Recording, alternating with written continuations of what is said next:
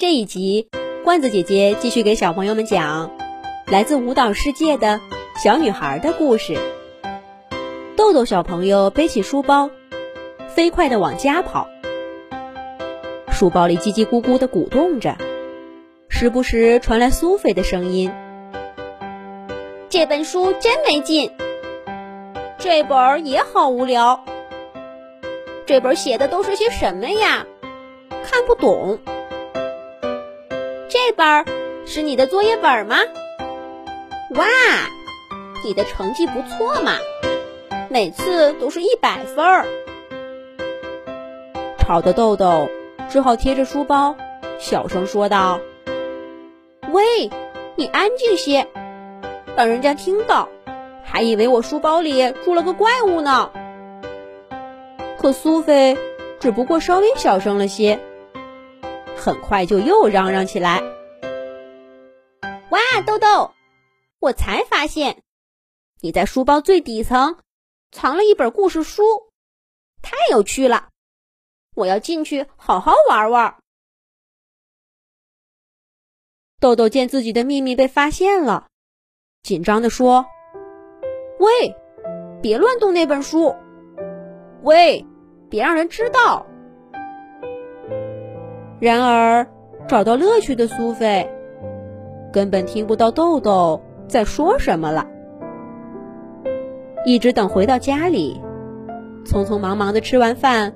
做完作业，爸爸妈妈都睡下了，豆豆小朋友才悄悄地从床上爬起来，把台灯调到最微弱的光，从书包里拿出那本故事书，打开苏菲在的那页。苏菲心满意足地伸了个懒腰，开心地说：“这本故事书真不错。”我都被那个故事给迷住了，而且还认识了好多新朋友呢。新朋友？没等豆豆反应过来，就听见噼里啪啦，那本故事书在桌子上跳动起来，许多小猫、小狗、小狮子、小鸡，还有小海豚，从里面探出头。跟豆豆打招呼，喂，你好啊，豆豆小朋友。豆豆，我们认识你好久了。豆豆小朋友惊奇的瞪大了眼睛，难道真的像苏菲说的，书里面也有另一个世界？豆豆小朋友转头看了看自己的书架。苏菲当然知道他在想什么，笑嘻嘻地说：“豆豆，你带我过去，我呀，把所有的故事书里的朋友都给你招呼出来。”不一会儿的功夫，豆豆小朋友房间的地板上、桌子上、椅子上，还有床上，都堆满了摊开的故事书。每一本故事书里。都钻出各色各样的奇怪家伙，有小朋友，有小动物，有小花小草，还有恐龙、工程车，甚至宇宙飞船和天上的星星，都眨着眼睛看着豆豆。故事书里果然像苏菲说的，有一个奇妙的世界。现实世界里有的东西，书里面都有。现实世界里没有的，书里面也有。这些从书本里钻出来的小家伙们，各有各的神通。大家唱歌的唱歌，跳舞的跳舞，翻跟头的翻跟头。有的讲述远古的故事，有的表演精彩的魔术，把豆豆小朋友看得眼花缭乱。只觉得他看过的所有表演加在一起，都不及这个精彩。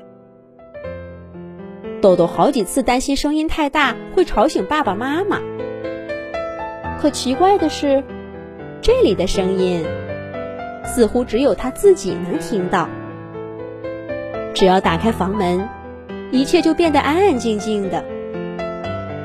豆豆小小的房间，俨然成了一个魔法城堡，跟现实世界断绝了一切联系。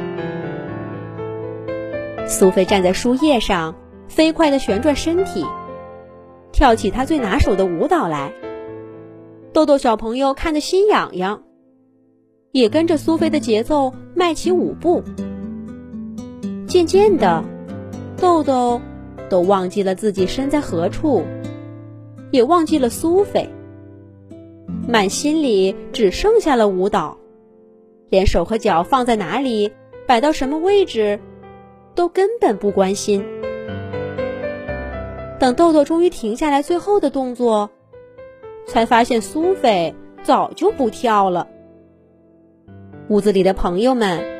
都目不转睛地盯着豆豆。这会儿，整个屋子里响起热烈的掌声。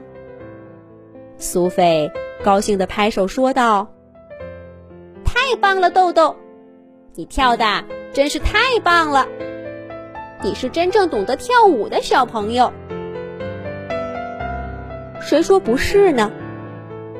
从前，豆豆只知道自己想跳舞。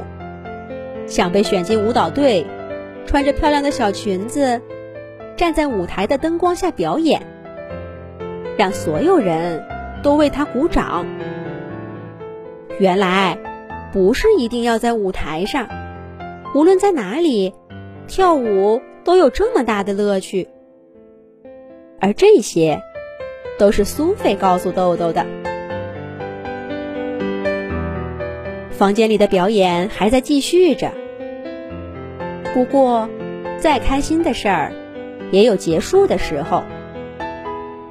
天快亮了，从书上走出来的朋友们，一一跟豆豆告别，回到自己的小世界。只剩下苏菲一个人，孤零零的站在那本不属于她的书上。豆豆悄悄对苏菲说：“放心吧。”我一定会帮你找回家的，豆豆小朋友，要怎么帮着苏菲找到属于他的那本书呢？下一集讲。